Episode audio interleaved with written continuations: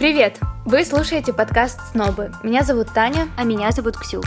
И мы проект об искусстве и психологии. Каждый раз, когда мы смотрим на картины, мы обращаем внимание на наши чувства и эмоции. Нам кажется, что художники хотели нам что-то рассказать.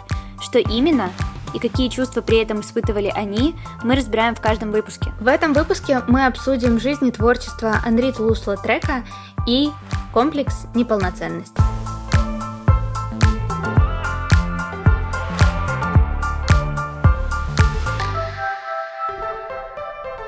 Анри Тулуз-Латрек, на самом деле, у него супер длинное имя, а мы знаем его все в сокращенном варианте.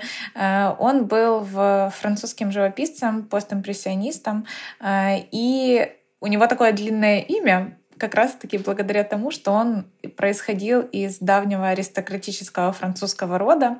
Плюс он был мальчиком, поэтому на него у семьи были большие перспективы и ожидания что он мог стать как дипломатом, депутатом, так и каким-нибудь э, приличным юристом. Но э, жизнь обернулась слегка иначе, и в 14 лет он э, сломал обе ноги, из-за чего открылось у него генетическое заболевание, потому что его отец с матерью были родственниками, и, собственно, это проявилось в определенный момент.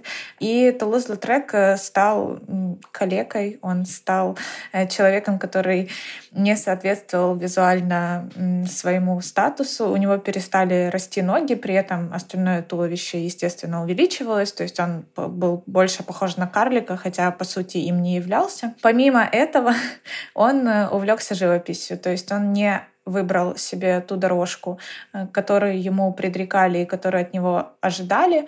Он э, занялся живописью, он растратил свое наследство. Знакомьтесь или приветствуйте. Это Маша. Она наш искусствовед и культуролог, а также автор проекта What's Art. Маша ответственна за всю визуальную, культурную и искусствоведческую часть этого подкаста. Он всю жизнь боролся с тем, что он не оправдал ожиданий семьи и, э, скажем так, был очень ироничным человеком. То есть он и подшучивал сам над собой, и убивался как только мог. Даже есть его известная э, цитата. Ну, он, в принципе, был одним из тех э, э, людей Парижа, которые увлекались абсентом и не только. И есть прекрасная цитата, когда он придумал коктейль землетрясения. Это абсент пополам с коньяком. И он говорил, что, к счастью, я могу так сильно пить, потому что мне недалеко падать. Из э, известных сюжетов он очень любил парижскую жизнь, э, вот эту ночную, активную, красивую. То есть это Мулен Руж, это разные бордели, это женщины, которые танцуют или отдыхают в непринужденной обстановке. И есть у него серия, которая наиболее популярна сейчас, э, «Влюбленные», которые лежат в постели вдвоем. А, и все эти сюжеты очень отзываются современному зрителю. И есть даже современный художник, не помню сейчас, как его зовут, который написал картину, где влюбленные смотрят на работу Тулузла трека «Влюбленные». Такая э, зацикленная цепочка. Цирк, э, бордели, Мулен Руж и зарисовки бытовых человеческих ситуаций. Если вы хотите посмотреть на картины Тулуза Лотрека и поближе познакомиться с его творчеством, а также биографией, приходите в инстаграм подкаста Снобы. Там мы выстраиваем комьюнити людей, которые интересуются психологией и искусством. Приходите, подписывайтесь и присоединяйтесь. Ссылку вы можете найти в описании к этому выпуску или по поиску в инстаграме snobs.podcast. Он одновременно и воспевает эту обычную жизнь Парижа, где э, есть вечеринки до утра, где есть бордели, э, где есть э, красивые танцующие женщины, и как будто бы смотрит на это все немножко со стороны. То есть э, он не смог стать полноценной частью своего общества, которого должен был быть по рождению, и по сути не смог стать полноценной частью того общества, потому что он все равно для них был определенным фриком, человек-аристократ, который почему-то здесь тусуется и, и зачем-то их зарисовывает. То есть э, он так и остался между двух миров. И есть еще из таких интересных, забавных фактов, он э, прям очень любил кулинарию, он считается изобретателем в этой сфере. Он даже потом после его смерти издали его кулинарную книгу. Но забавность этого факта в том, что он как бы, э, обладая большим количеством ресурсов и денег в определенный момент жизни, он мог своим этим э, друзьям, гостям приготовить какого-то жареного голубя в каком-то там персиковом соку. Вот. И, конечно, эпатировать одновременно, но и все равно это оставалось такой издевкой, ну, подшучиванием над своими же средствами, над своими же возможностями. То есть он максимально нерационально их использовал, Наверное, мне кажется, потому что не считал себя их достойными. Мне кажется, у него было, знаешь, вообще тотальное непринятие себя. Он вообще отрицал э, все, все ситуации, в которых он оказался. И поэтому, наверное, и не смог влиться ни одной из них. И в творчестве это тоже очень заметно. У него очень часто танцующие люди, люди, которые с таким изяществом и легкостью пользуются своим телом во всех смыслах этого слова, что мне кажется, вот это легкое очарование через боль оно чувствуется, что ему одновременно и очень приятно и красиво за этим наблюдать, и с другой стороны очень грустно. Себя перестаешь замечать, свыкаешься со своей хромотой и уродством, пока не столкнешься с чудовищем, коим ты являешься — то есть он прям всю жизнь э, Наверное, из-за того, что вот так э, подшучивал над собой, э, наверное, все-таки переживал из-за того, что все пошло не по плану.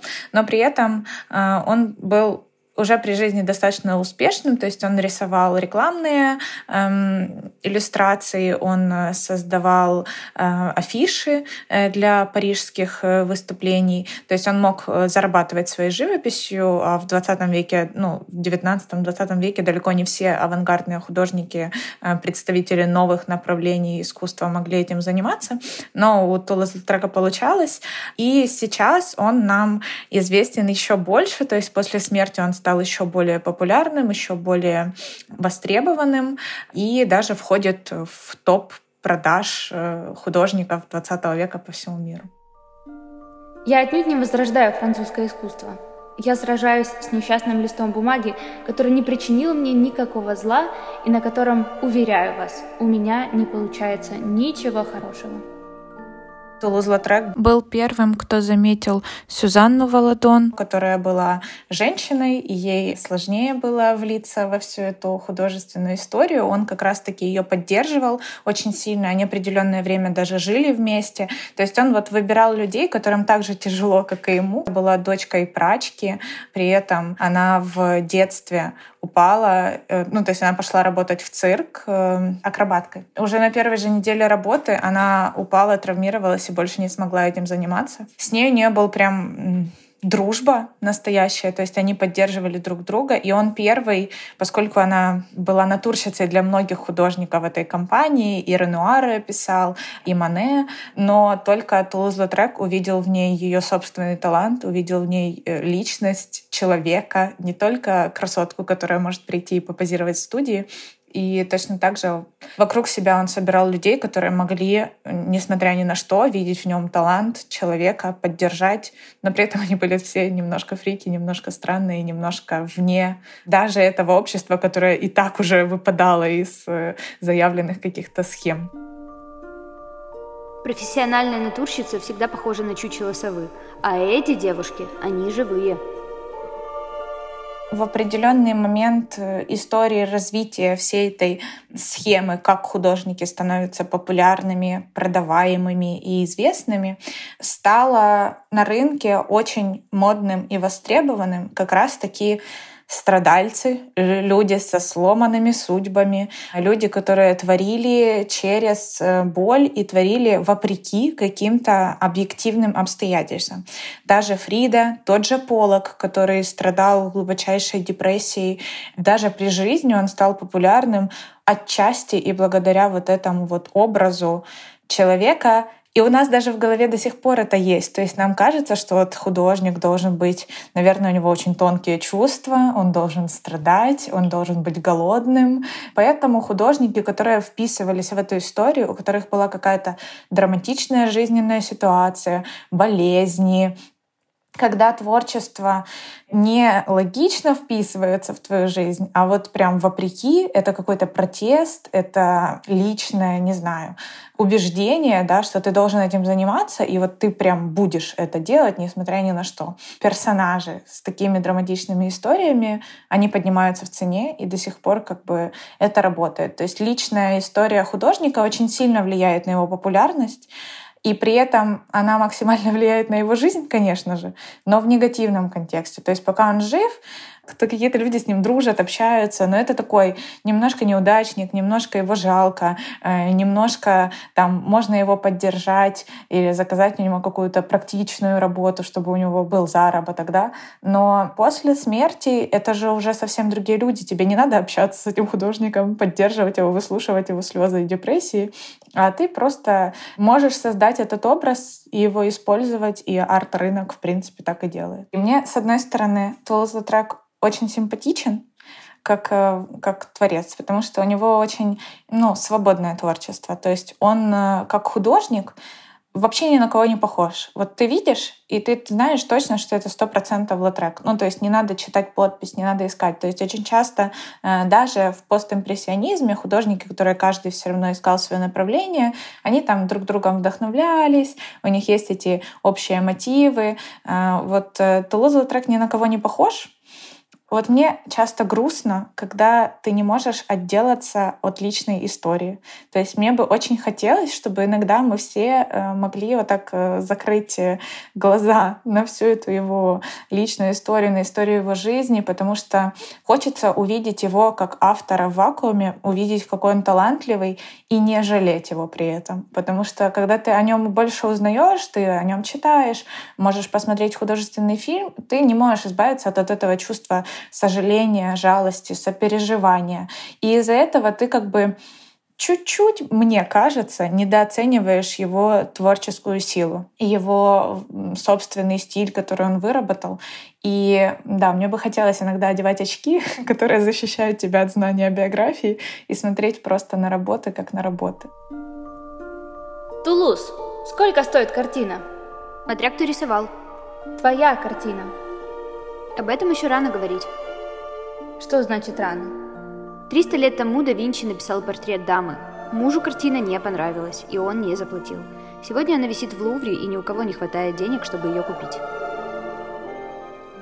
Комплекс неполноценности — это совокупность психологических, эмоциональных ощущений того, что я ущербен или хуже, чем другие, или другие превосходят меня. Конечно, это синонимично с низкой самооценкой и с ощущением, что я в чем-то не неполноценный, как другие. Я надеюсь, вы узнали голос Антона. Антон — психотерапевт, гештальтерапевт и психотерапевт нашего подкаста. В каждом выпуске Антон помогает нам разобраться с психологическими проблемами и дать обозначение тем эмоциям и тем паттернам поведения, которые имели место быть в жизни художников. Сегодня Антон расскажет немного много о комплексе неполноценности, какова его природа, откуда он появляется и можно ли от него избавиться.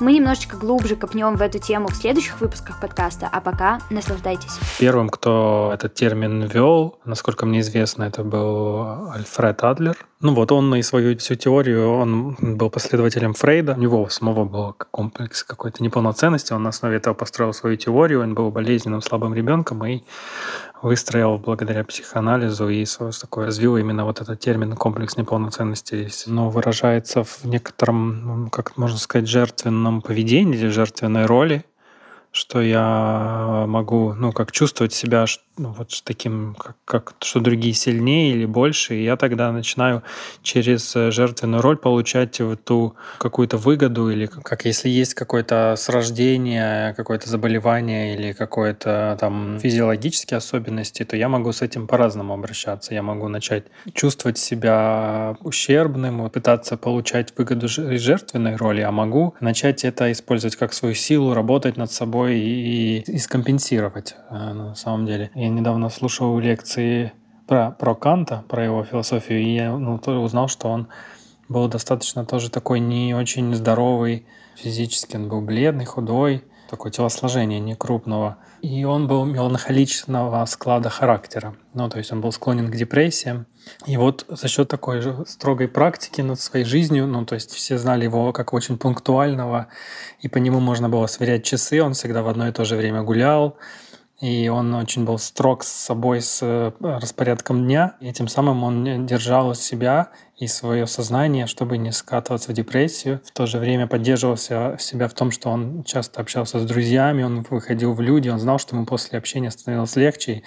И вот это за счет того, чтобы, ну, зная свой склад меланхоличного, ну и в то же время это его философского характера привело к тому, что он стал классиком философии. Но это может быть э, причины как физиологические или же психологические. Если уж отношения родителей, отношения в школе, если меня булили или я чувствовал себя изгоем по каким-то каким-то ну, там, понятным причинам, то может, конечно, сформироваться комплекс неполноценности. Ну, это из э, аналитической психологии, конечно же, термин. Ну, вот что я, что-то во мне не так, меня не принимают, не, не, не любят меня, и я из этого ну, чувствую себя ущербным, или мне что-то не хватает для того, чтобы быть как все, или соревноваться за ресурсы со всеми, я тогда могу там чувствовать себя недостаточно. Можно и как-то иметь э, какие-то телесные какие-то особенности, но при этом не сформировать комплекс неполноценности благодаря отношению. Если те ко мне будут относиться как, э, что я достаточный, то они, он и не сформируется. Поэтому в первую очередь это, конечно же, психологическое отношение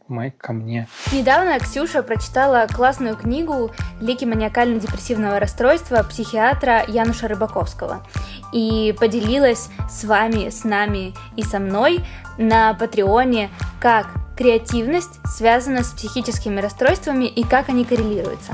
Поэтому, если вам интересен дополнительный контент, который мы создаем для нашего комьюнити патронов, приходите, поддержите нас долларом, тремя, пятью, двадцатью и наслаждайтесь дополнительной классной информацией, которую мы для вас собираем и создаем.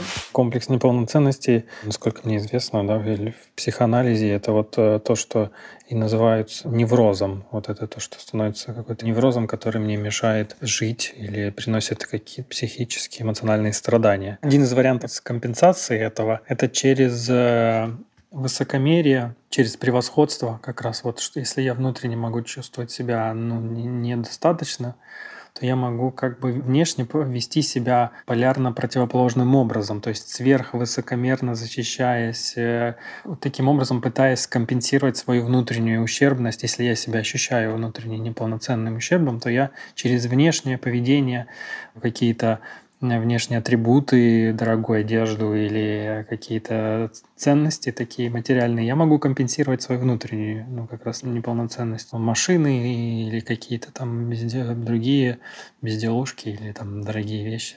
Это вот как способ справиться со своим внутренним ощущением недостаточности, неполноценности. Если мы будем ему а, помогать в нашем понимании как, или причинять добро, то только сработает э, защитный, мне кажется, его механизмы, он будет э, агрессивно защищаться или, ну, то есть так-то никак. Это не, не должен идти запрос идти от него, если он видит, и он сам определяет, это есть у него это ощущение или нет. Только сам человек может это ощущать, признать, и тогда что-то с этим делать, если это есть. Но даже само слово полноценное, то есть оно как и состоит из слова полнота и ценность, полная ценность. Вот это я ощущаю себя ну, полной ценностью. Или пол, моя ценность полна, или я целостный, полностью целостный, да, тогда по-разному можно это определять. И я думаю, что вот как раз чего-то не хватает, чтобы мне испытывать чувство полной ценности. И тогда я могу, да, вот компенсировать через внешние атрибуты, какие-то дорогие вещи или там другие дорогие ценности, когда внутренне нет этого ощущения. Ну и история нам показывает, что люди, которые достигли духовного какого-то уровня богатства, то тем, чем больше они достигают, тем меньше они нуждаются во внешних атрибутах вот этих. И это вот, ну, мне кажется, прямая связь. Чем я богаче внутренне, тем ну, из чувства себя полноценнее, тем мне нужно меньше это подтверждать внешними вещами. Хорошо бы, если повезет найти каких-то друзей, близких, которые будут давать именно эту эмоциональную поддержку, эмоциональное принятие какое-то, или если родители, или ну какая-то вот среда. Вот это я все время транслирую, говорю про это и верю, ну, то, что мы э, как ранимся в отношениях, так и исцеляемся в отношениях. И, собственно, комплекс неполноценности, я думаю, в том числе и формируется в отношениях с другими людьми. Точно так же он может и измениться, исцелиться через отношения. И вот если есть та среда, то тот коллектив, который меня поддерживает, питает, то я не буду себя чувствовать неполноценным, и я не, или я смогу там получить то исцеление или то поддержку, где я, если я где-то в каком-то другом месте, например, травмировался или ранился, или меня не принимают, то я думаю, это вот самое важное, это вот эта эмоциональная среда. И как э, Кант, э, если он долго находился в одиночестве, у него начиналась вот эта меланхолия, депрессия современным языком, наверное. Да. Вот он выходил в люди, в коллектив, он знал, что после общения ему всегда становилось легче, бодрее, и вот он знает, поддерживал себя таким образом, поэтому отношения нас лечат. Это очень важно, найти свою стаю. Спасибо, что дослушали этот выпуск до конца. Если он вам понравился или не понравился, оставьте нам комментарий и звездочку в том подкаст-приложении, в котором вы нас слушаете. Переходите, подписывайтесь на наш Телеграм, Patreon и Инстаграм, будьте на связи и давайте создавать классное комьюнити людей, которые верят и любят искусство и психологию.